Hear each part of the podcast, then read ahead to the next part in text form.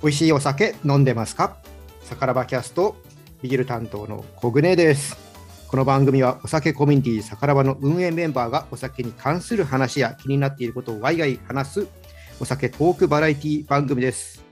今回のパートナーはモルトブラザーズウイスキーのセルジオさんです。よろしくお願いします。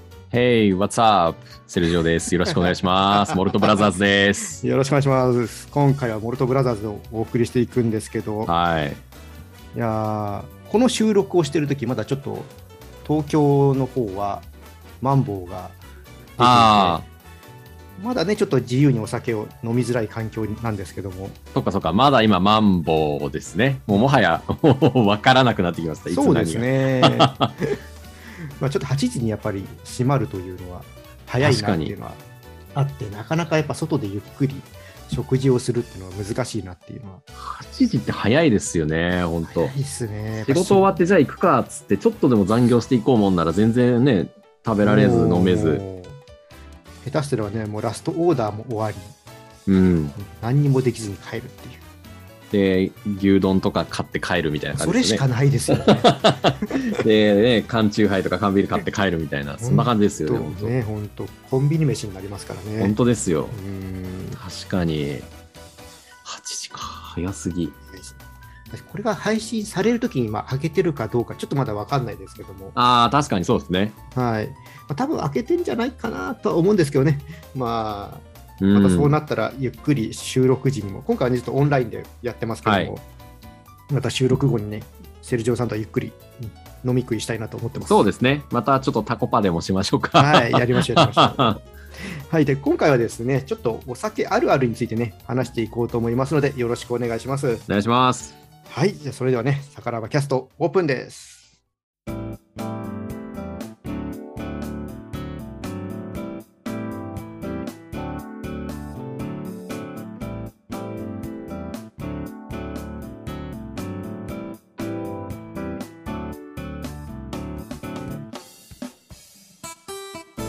さからばキャスト、今回はコグネとセルジオさんでお届けしています。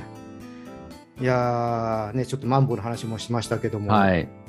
こうセルジオさん、まあ普段まあね、このコロナの前とか、普通に飲みに行ったりとかしてると、こんなこと言われません？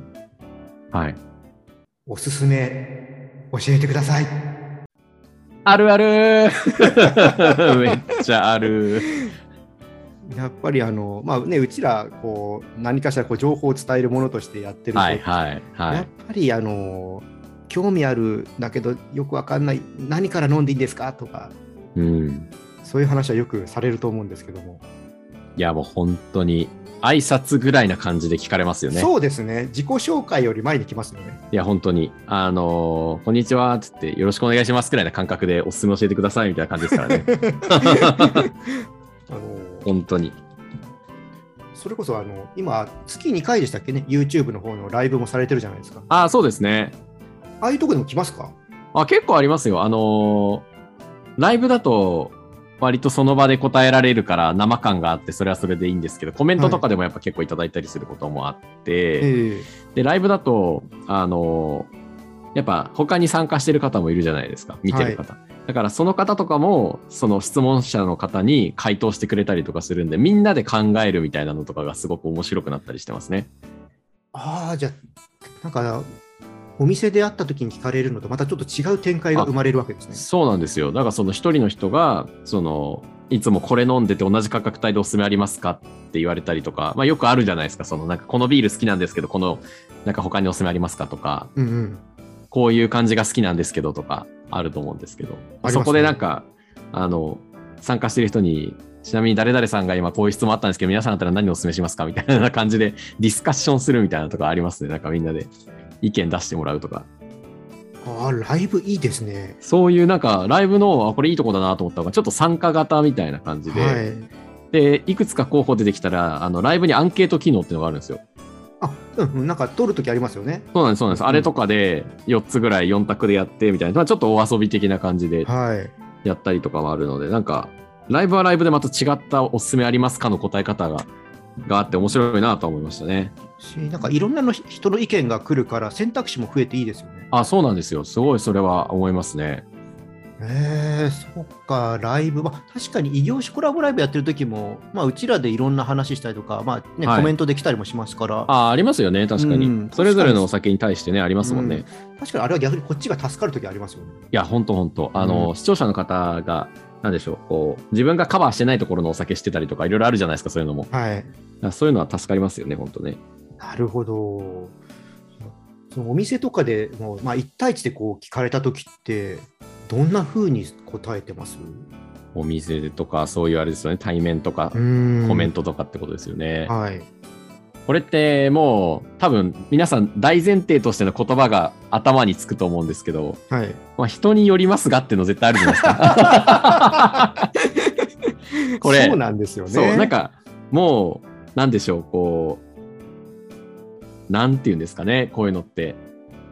うーん、朝、朝日が差して目が覚めるぐらいな感じで、あの夜になったら眠くなるみたいな感じで、あの人それぞれ好みがあるから、おすすめもそれぞれっていうのが超超大前提であるじゃないですか。もう枕言葉のように。あそうなんですよ。だから、なんでしょうね。その髪を切る時の注文の仕方というか、ああ、それそれにちょっと近いのかなって思うことがあって、それはわかる。でも逆に困らせてんだろうな。そうそうなんですよ、そうなんですよ。なんかその、言うなれば、国姉さんがその髪切りに行って、ええ似合う髪型にしてくださいみたいな、えー そういう感じですよ。なんかおしゃれにしてくださいみたいな。そうですよね。そのお客さんが思ってる似合うものと、そうなんですよ漁師さんのね、ね。思ってるのって違ったりするじゃないですか。いやもうほんとそれで、うん言ってもこう、なんでしょうね。なんかスイッチ一つ押したら正解が出るってものでもなく、こう人と人とのコミュニケーションの中で出るから、なんかその時に自分が、なんでしょう、好きだったりする銘柄とか話したくなる時もあるじゃないですか。ありますね。ありますよね。でも相手の好みの感じを聞く限りこんなところかなみたいなこう合わせに行くところの銘柄とかもあるじゃないですか選択肢として。はい。とかあと鉄板のこれはまあまずいいんじゃないみたいな。あ、そうですね。はい。これ言っとけば大丈夫みたいなのありますよね。そこのこうラリーの球の返し方って結構いろいろありますよね。ありますね。本当だから、お相手がその持ってる知識とか、はい。それによっても変わってきますしね。いやーもう本当にそれなんですよね。だからすごく簡単な質問なんだけどあまりにも返球する球の数が多すぎるみたいな。そうですね。本当に。でもこちらとしてみれば、やっぱりね、あのそれで好きになってほしいから、すごいエネルギー使うじゃないですか。使います、使います。だから自分の好みが一旦置いておいて、なんでしょう。この辺りはまずいいんじゃないでしょうかっていう、こう、ちょっと定番をおすすめするときとかもあるじゃないですか。そうですね。そこも難しいですよね。難しいんですよ。めちゃめちゃ難しいなと思います。だからなかなか、あれですよね。回答者泣かせな質問ですよね。本当に。そうなんですよ。これは回答者泣かせなんですよ。やりがいはあるけど回答者泣かせっていうね。はいもう、いやー、難しいですよね。ねなんか、好みは人それぞれとか、お酒は奥深いとかって言ってるのと同じレベルの話をなんかすごいしてる気がしますもん、こういう。おすすめありますかって。究極の質問ですよね。いや、究極の質問ですよね。うん。なんかもう一言欲しいですよね、そこに。こう例えば、あの、スコットランドのウイスキーでとか、はいはいはいはい。そうなるだけで随分変わいや、りますよね。もうだいぶ絞れるんですよ。えーまず髪切るのは、あの、すいてほしいのか短くしたいのかみたいなのとか、はいはいはいはいあの、襟足はどうする？刈り上げる？みたいな、うんうんうんうんそういうレベル感がまず欲しいってのはありますよね、本当に。本当そう。だから、多分それはきっとこうカクテル注文するときとかによく私のイメージでとかあるじゃないですか、ドラマとかで。あるあるじゃないですあか。るまず初対面でイメージも何も分かんないから、やっぱりこうええ普段ね、何飲みますか？とか、あ普段はお酒ちなみに飲みますか？とか、どういうの飲みますか？っていうところをで聞いて考えるわけですよね、やっぱり。そうですよね。相手が何の料理で言うと具材を持ってるか分かんないのに、急にじゃあおすすめの料理作ってくださいみたいな 感じで言われてるみたいなね、本当めちゃめちゃ難しいですよね。本当難しいですよね。まあ多分もう一言二言はやっぱ掘り下げてから紹介するっていうのは皆さんそうだろうなってのは思うんですけどね。まあ本当そうですね。やっぱり相手が何が好きなのかとかうん苦手なのか、そういったところもちょっとね探ってみたりとかはしますけどね。いや、本当そうですね。うん。なんかこうやっぱラリーがあって、言葉の。はい。その先にその人が求めてるものが多分あるんだろうけど、だから自分が推したいものと相手が求めてるものが合致すればいいんですけど、そうですね。そこがまた正解がないので難しいですよね。難しいい。ですね。本当に。まあ難しい。なんというか。本当難しくて、あのー今ね、ちょっとコロナでなかなかできないですけど、はい。ビールのイベントを手伝うことがよくあって、はいはい。まあ、そのブースで、あのーおすすね、やっぱ来るんですね、おすすめなんですかうとか。ーん。そういう時に、まあ、僕は、えっ、と、まあ、やっぱ好みで聞くのが、まあ、好きな味って、まあ、何種類かきっとあるんで、逆にそこを当てに行くのって難しくって、ああ、そうですね。そうですね。逆にあの苦手な味を外してあげた、あの外せば、満足度はそれなりにあ ピンポイントにいかなくても、なるほど、なるほど。はいでそこでまずちょっと苦手なのを聞いて、まあだから苦いのが嫌いって言えば、ちょっと苦いビールはちょっと外して、苦味の弱いものをおすすめしたりとそれか。はいあの大人のエスコートの仕方ですね、本当にこう。ねなるほど。勝ちに行くんじゃなくて負けない試合をするみたそうそう、負けない試合。あのビールに対して悪いイメージをいかに持ってもらわないかっていう。もう本当それですね え。え本当。もうあの格闘技の試合で言えば、待って寝技にいかに引き込むか。ああ、そうですね、そうですね。だからいきなり全速力で殴りに行かないみたいな感じですね。本当に本当に。はいまずは相手の様子を見て、ちょっとジャブちょっと出しながらとかね。あの、KO と一本狙いじゃなくて判定勝ち狙いに行くみたいそうです、距離を置いて、距離を置いて。めちゃめちゃわかりますね。なんなら一回尻餅ついて、ちょっとズリズリズリズリやって。確かに確かに。ああ、もうその苦手を外すはなんかわかる気がします。なんか最近飲んで美味しかったものとかって覚えてますか？とか聞いたりはするんですよね。はい。で、あ、これ美味しかったですって言ったら、じゃあ多分この系統じゃない感じのがいいかなっていうのは絞れたりするから、それで言うことはあるかもしれないですね。そうあそうビールの人って、意外とそれやっぱ銘柄って覚えてなくって。あ、そうなんですね。だから、なんかこの間えーこんな飲んだ、なんかちょっと甘いビールみたいなで来ると、うん。もう無数あるんで、わかんないんで。えー、な、なんででしょうね。でもそれって不思議なんか、結局銘柄の名前を見て頼むけど、えどっちかっていうと、なんでしょうね、こう、その場で楽しくみんなでワイワイ盛り上がりながら飲むから、じっくり認識しながら飲むっていう感覚とはまた違うんですかね。あのそう今これ話してて思い出したんですけど確かに異業種やっててもはい。日本酒とウイスキーは結構銘柄でみんな言ってくるなとああ、確かにで。もワインとビールってどっちかというと味わいでみんなこうおすすめとか聞くああ。なんかイメージがそういえばありますねワインとかまさしくだし、しうんね、ビールもまさしくですね、本当、うんこれ、こういう系が好きなんですけど、みたいな感じじゃないですか、やっぱ。そうそうそうそう確かに。日本酒とかウイスキーは結構ピンポイントでその銘柄で来ることが多うんうん。確かにそうですいね。気がしますね。なんだろう、覚えやすいのかな、ウイスキーと日本酒とかの方が。かもしれないですね。なんかどっちかっていうと、うんなんかブランドで飲むみたいなイメージが強いんですなんか、ブランド結構先行してるものとかありますもんね、やっぱり。うんうんうん獺祭。それこそ日本酒だったらもう、獺祭が圧倒的に有名とか、ね ウイスキーだったらマッカランとかバランタインとか、えね山崎とか余市とかえが知られてて、そういうのもあるかもしれないですね。なんかこう、ブランドが有名みたいな。ワインは逆になんか多すぎるのかな。んまあ、ビールも多すぎるんでしょうね。そうですね。覚えらんないってなるかもしれないですね。うん確かに確かに。だって海外のビールとか、もう、どれも、なんでしょう、瓶の形、ラベルも全然違うけど、なんとなうくんよん発してる言葉はなんか似ているように感じちゃうというか、ねえうん。なんか、ウルケルだとか、いろいろこう、海外のわあのビールだったりとか見てる中で、確かにこれを覚えてるすごいっていうのはなかなか難しいかもしれないですね。そうなんですよ。うん。確かに。ねさすがに日本の大手4大メーカーはみんな言えるけど、うん。その他になるとみんな知らないみたいな。それこそ、なんか、日本の有名なビール1個取り上げて、これ好きなんですけど、おすすめありますかっていう聞き方あんまないですもんね。ないですね。どっちかというと、日常的に飲んでる方がええ、次のステップに行くときに、普段、こういうのは飲んでて、なんかこういう味が好きなんですけど、みたいな、その、テイストを探しに行くみたいなのあるかもしれないですね。それで言うと、ビールは銘柄じゃなくてメーカーで言われますね。あー、なんかそれすごいわかります。確かに。いつもキリンを飲んでるんですけど、みたいな。確かに確かに。宇宙のね、あのところとか、うんヤッホーとかう、ん。確かに。ああ、そうですね。そのブランド、なんて言うんだろう、その会社がはい。知られてる方があるかもしれないですね。うんウイスキーでいうと、そこが、ね、ちょっと共通事項のところになるのかもしれないですけどもああ、そうですね。まあ、ん蒸留所が知られててみたいな感じかもしれないですね。いやどうなんですかやっぱウイスキーとかでも、それこそあの何年とかいろいろあるじゃないですか。はいはいはいはい。あのカスクとか違ったりとか、はい。そこまでで答えてくる人は多いですか？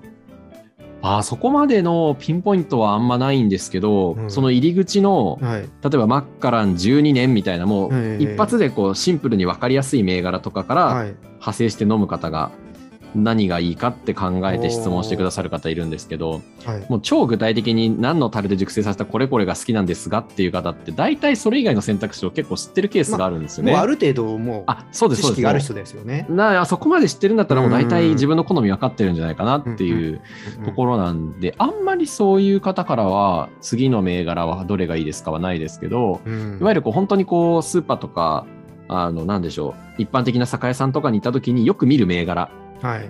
を飲んだことがあって好きな方が次の派生を探すっていう時うんは質問すっごい多い気がします。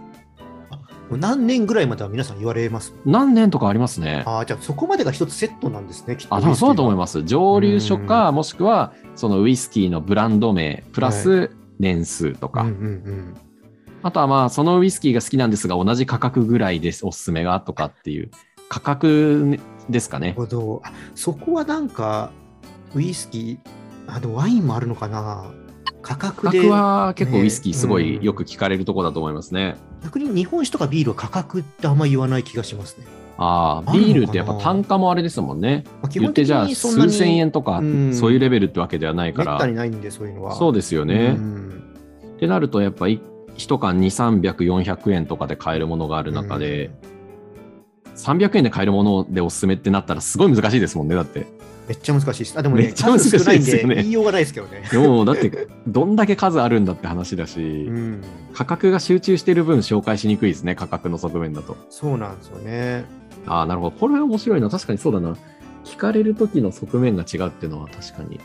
銘柄、ブランド、価格、年数とかはありますね日本。酒はね、こう異業種やっててもあんまりこういう値段、価格帯の日本酒を教えてくださいってあんまりあ見た記憶確かにがないですよね確かに。もう具体的にビシッと名前上がってますもんね。ね、ビシッときますよね。確かになあとなんか日本酒とかだと地名とかも結構、なんかどこの何県のとかっていうのがある気がしますね。そうですね、地域出てきますね。地域性結構ありますよね。面白いな。まあ、やっぱ日本酒だから日本の中でのより具体的な地域名をうん、絞って喋る方が多いってイメージですかね。ですね。だってビールとかウイスキーだと国をまたいじゃうじゃないですか、やっぱり。またぎますね。ドイツでおすすめありますかってやるとめっちゃ難しいですもんね、だって。そうですね、ドイツだけで言われちゃうと難しいですね。難しいですようね。ん確かに。そうそうだわ。だってね、音楽でちょっとジャズでおすすめありますかぐらいな感じの雑多な感じですもんね、それこそ。そうですね。そうだわ。そこからビールの場合はスタイルの絞りに入っていかなきゃいけないので。確かに確かに確かに。それがそのスタイルを分かる方だったらスタイルで指名指定するけど、え苦味が強いのか、ホップの香りがあるのかとか、キレがいいのかとかえ、うん。結構でもそっちの方が多いですか？味わいのイメージから伝えてくる方。そうですね。あと、よくあるのは、黒は苦手ですと。ああ、確かに黒なんありますね。あの違いは知ってるみたいな。はいはいはいはい。でも黒苦いあの嫌いとか言っちゃえばもう黒系は外しちゃうので、うんそれでも随分かなりあの楽になりますけどね。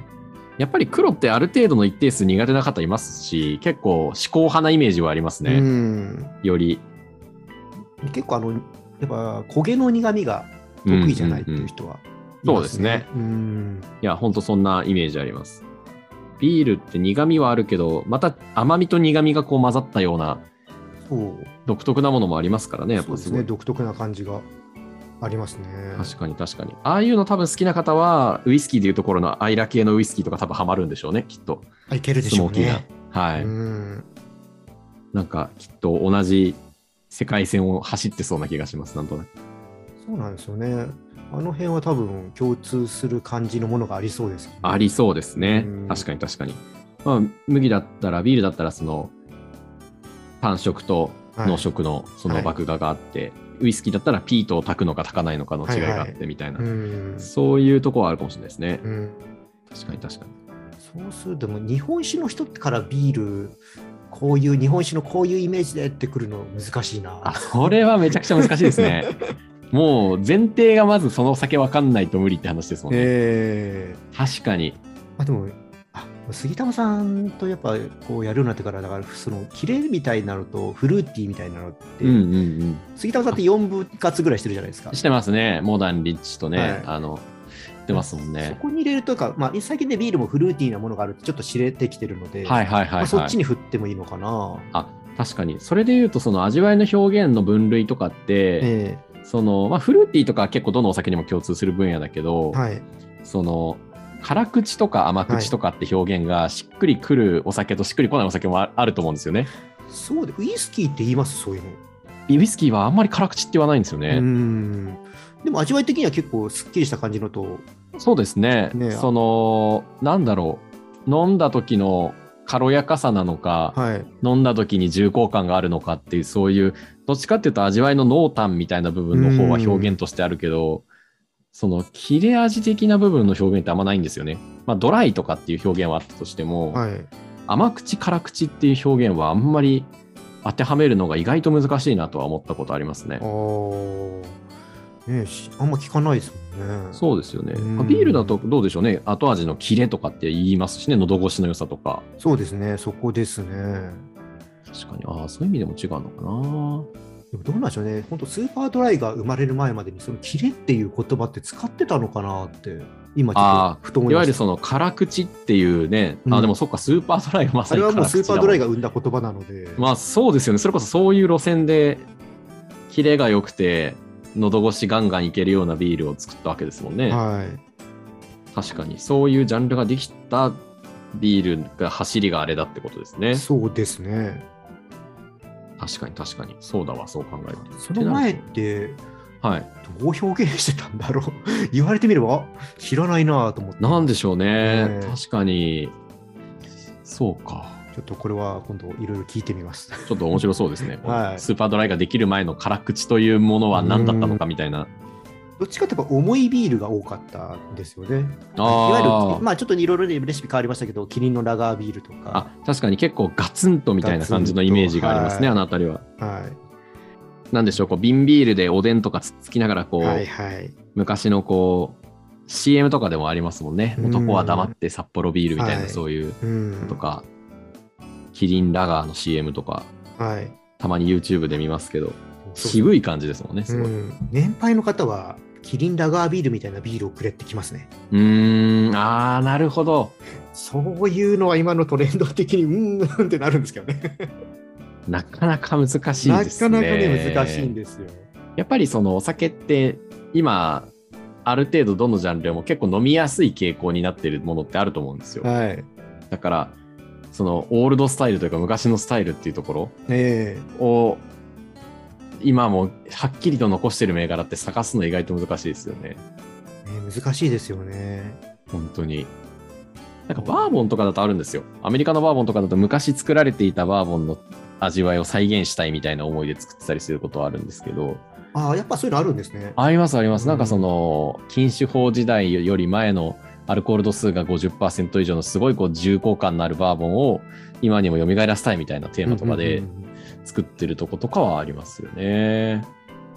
そうですね。そういうのはまあ、本当味にバリエーションが生まれるんで、面白いんですけど、面白いです面白いです。ねなんかビールってやっぱり、やることもあるんだけど、やっぱり売らなきゃみたいのがどうしても、まあああ当然ね、作り手さんはお仕事ですから、そういうこう、ね、しなきゃいけないのとあるから、なんかそうですよね。そのそれぞれのお酒のなんて言うんだろうこう売りにかけるところのその消費量とか飲まれるシーンも違うから、うん、やっぱ結構ビールって最初の1杯目に飲まれる方とか、はい結構気軽に楽しみたいっていう人もいれば、うん、だから割と飲みやすいものとかそういうフルーティーな香りがするものとかが受けやすかったりする部分もあるじゃないですか。やっぱどのお酒とかもその飲みやすさとか軽やかなものとか、うん。だから結構傾向としてはねそういうのができてしまうとこはありますよね。うん。あのーウイスキーとかワインだと、やっぱそれを寝かしてとか、またウイスキーの場合はブレンドして、だからそこからはいまたアレンジもできるじゃないですか。ああそうですね。それが消費しなくても、またこれをこういうふうにして、うね、味を作っていこうとか多分できるお酒だと思うんで、ああ、確かに。しかも合わなかったら、まあ、コーク杯とかジンジャー杯とか、う んいろんな飲み方も多様にできるってとこはあるかもしれないですね。ビールってやっぱどうしても足が速いんで、他のお酒に比べると。はいはいはい。そうですねこ。はだからやっぱ回転しないものを作るとちょっと困るなっていうのはもしかしたら作り手にあるのかもしれないですね。確かに。しかも鮮度とかっていうところはすごくナーバスな問題ですから、やっぱうり。んそんな置いておけるものでもないじゃないですか、やっぱり。そうですね。あえてね、そっち系のバレルエイジ系とか作ればまたちょっと別なんでしょうけど。うーん、確かに。だから、試行中の試行品みたいなものを作って、一部の人が買うようなものも、それはそれでありだけど、うん。そうすると、生産量とかもうん。結結構限られてきちゃうし、それだけになっちゃうと。ですね。だし、それを作ったとして、どれぐらい売るのかっていうのも難しいですよね。確まあ僕みたいな人間からするとそういうのは嬉しいんですけど。いやー、楽しいですよね、えーそういうのがあったらまた。年に1回しか醸造されないみたいなのとかあっても面白そうだし。そうそういや結構、ブルワリーとか行くと、数年前のやつはやっぱちょっと樽で、あの、まあ、あの樽って普通のステンレスの樽ですけどね、はい。置いといて、秘蔵にしとくとか、ちょこちょこね、やってるんですよ。もう、それは一応ほ、貯蔵自体はできるもんなんですね。あの、まあ、一応あれは法律上のものなので、はい。まあ、自己責任。まあ、そういうのもありだよねっていう形ですね。えまあ、確かには、樽で、ウイスキー樽で熟成してるビールとかもあるぐらいですね。ーあります、ありますね。はい。確かに。いやー、構成があるからすごいなんか、保存って難しそうだなと思っちゃうんですけどね。あでも、普通のビールってあれ、二酸化炭素を二次的に入れてるんで、ああ、まあそっかそっか、はいそうなると、そうですよね。確かにそれだったら話は別か。天然のだけだと本当弱いですからね、かなり無理ですよねさすがにそれだったら確かに。そうか。いや、でも、まあ、さ今のね、ちょっとこの辺の話をいきなりする人はまあまあいないんでしょうけども、まあそうですね。このおすすめ教えてくださいっていうところからだいぶ深掘ってきましたけど。本当、やっぱ難しいですよね。難しいですね。なんか、なんでしょう、その場場において出す提供製品とかが絞られてるんだったら、その苦手なものとかを聞いて、それを消した状態の選択肢で出すっていうのははい。ありだと思いますし、そう。イベントとか手伝うと、そのイベントのお店が使ってない種類のビールもやっぱたくさんあって。そこに当てはまらないのを言われることもやっぱあるんですよね。ああ、なるほど、なるほど。まあ、結構ビールの世界その辺寛容で、自分のとこになくても、他のとこ進めてもいいよって、ああ、そうなんですね、はいそれはすごいなんかいいですね。結構自分手伝うとこなんかはもう勝手に自分のところにないやつでも、あのあそれだったらあそこのあのブルワリーさんのそのあのビールがいいと思いますとか言って、えー、なんかすごい独特な文化かもしれないです、それは。もしかしたら僕が勝手にやってて、実はみんな周り知らないのかもしれない なんか結構その、なんて言うんでしょう、争いが強い分野もあると思うんですよね、本当。本当ね、面白いですね、この世界は。ないです、ね、結構つながりがすごいうんそっか、ないもんだったら、まあまあ、他のおすすめするはできたら確かにありですよなんかね。それでなんかつまんないって変えられるよりは、そこから広げてってもらえる方がうんうんうん。いいんで確かに。なるほど。おすすめ教えてください。そうだな。おすすめ教えてください。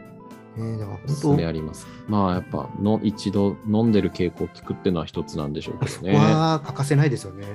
なんかたまにこうそういうことをずっと聞かれ続けているときにたまにこうテンションがぴょんと跳ねてええ、自分のめちゃくちゃ好きなやつをおっしゃったりするときありません？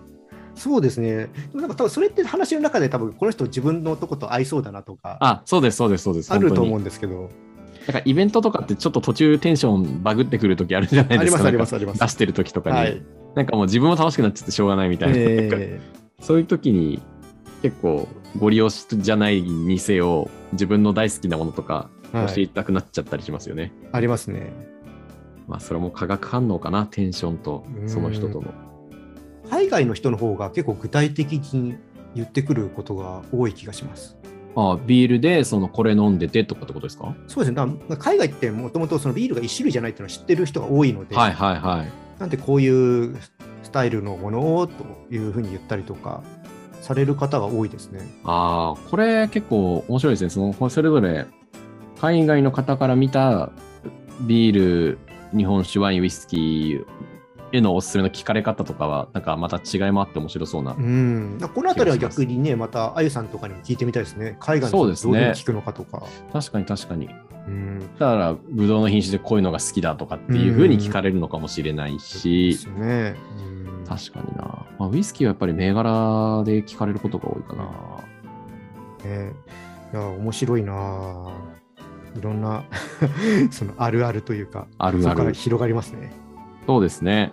まあ、大体やっぱこう、おすすめありますかって聞かれたときに飲みやすい感じがいいですか？それとも結構しっかりしてるものがいいですか？みたいなあ。二択でまず絞っていくっていうのもよくありますよね。そうですうんうんそこはありますね。で、大体やっぱりお酒あんま飲まないけど、ちょっとイベントで来てみたって方とかだと、うんうんじゃあ最初は飲みやすいやつがっていうふうに言われるから、うん、そうなると自分の中のこう、持ってる手札としては、このあたりをじゃあ紹介しようかなっていうのはありますよね。ありますね。ああ、そういう感じの方が多いのかな。うん、そうですきっとお店とかでも何杯ぐらい飲むかだ、ね、そうやって飲む量とかによってもちょっと進め方って変わってきますもんね。いや、本当にそうですね。うん相手の理解度具合的にこれはうん飲みやすい方がいいですかって味のテイストを伝える方がいいのか、それともうんいつもどんなの飲んでますか？っていうふうに聞いちゃって具体的な銘柄を教えてもらう方がうん早いけど、そこを聞くまでに相手の理解度をちゃんと分かんなきゃいけないっていうのはありますよね。それ聞いても、え、ちょっとよく分かんないんですけど、なんか飲みやすい感じのがいいですみたいになっちゃうと、相手もちょっとこう、後ろめたさが出てきてしまうからう、んちょっと難しかったりとか。この辺のさじ加減は難しいですね。そうなんですよね。こっちがどれぐらいの返しをするのかっていうのはすごいこう、ありますよね。はい。ちょっとそのあたりまた今度の異業種とかでも、ちょっといや、本当 ありありですね。皆さんの反応とか見ながら、ちょっと試してみましょうか。そうですね。見てみましょう、そのあたりは。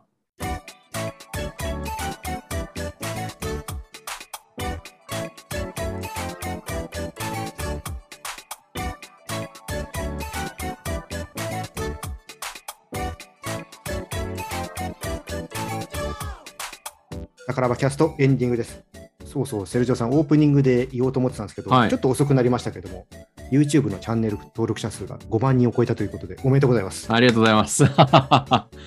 ねえ、なんかもう、ああ、そっかーって感じですね。なんか。すごいなと思いますけどね。あれ、確かね銀の盾が10万人？銀の盾が10万ですね。はい。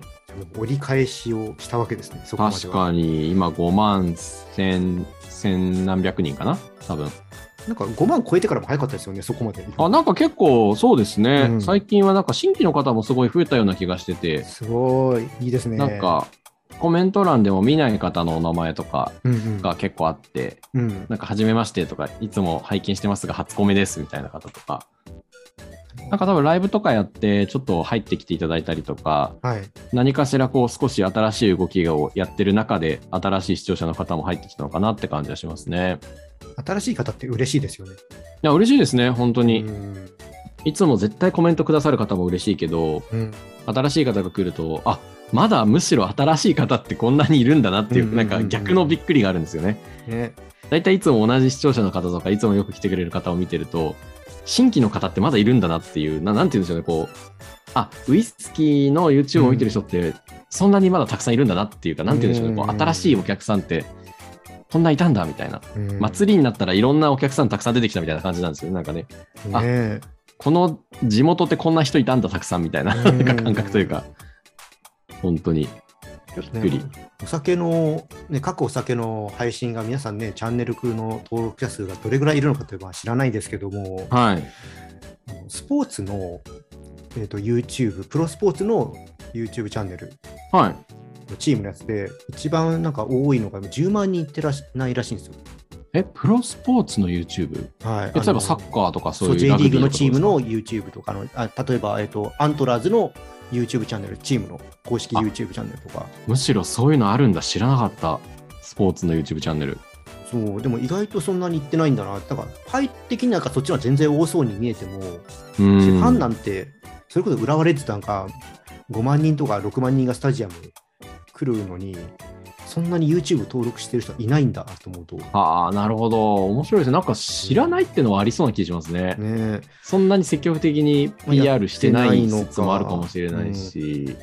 ねまあでも、その所属の選手とかがなんか動画出してくれたりしたら嬉しいですよねうん。インタビューの動画とか。うんね、お酒も裾野は広いはずなんで、まだまだこれからね、セルジオさんのチャンネル来る方もね、いらっしゃると思うんで。それこそビールだったらビールのいろんなブルワリーの各 YouTube チャンネルがあっても面白いだろうし、そうですね、あ持ってるところはあるんですけどね、あんまりですか？そんなたくさんは活動してない感じですか？そうですね、やっぱ日々の業務に追われて、なかなかそっちにまあそうですよね。だからそういう、ある程度大きな会社とかだったら広報担当がそういう YouTube チャンネル回したりとかされあてるのありますけど、そうですね。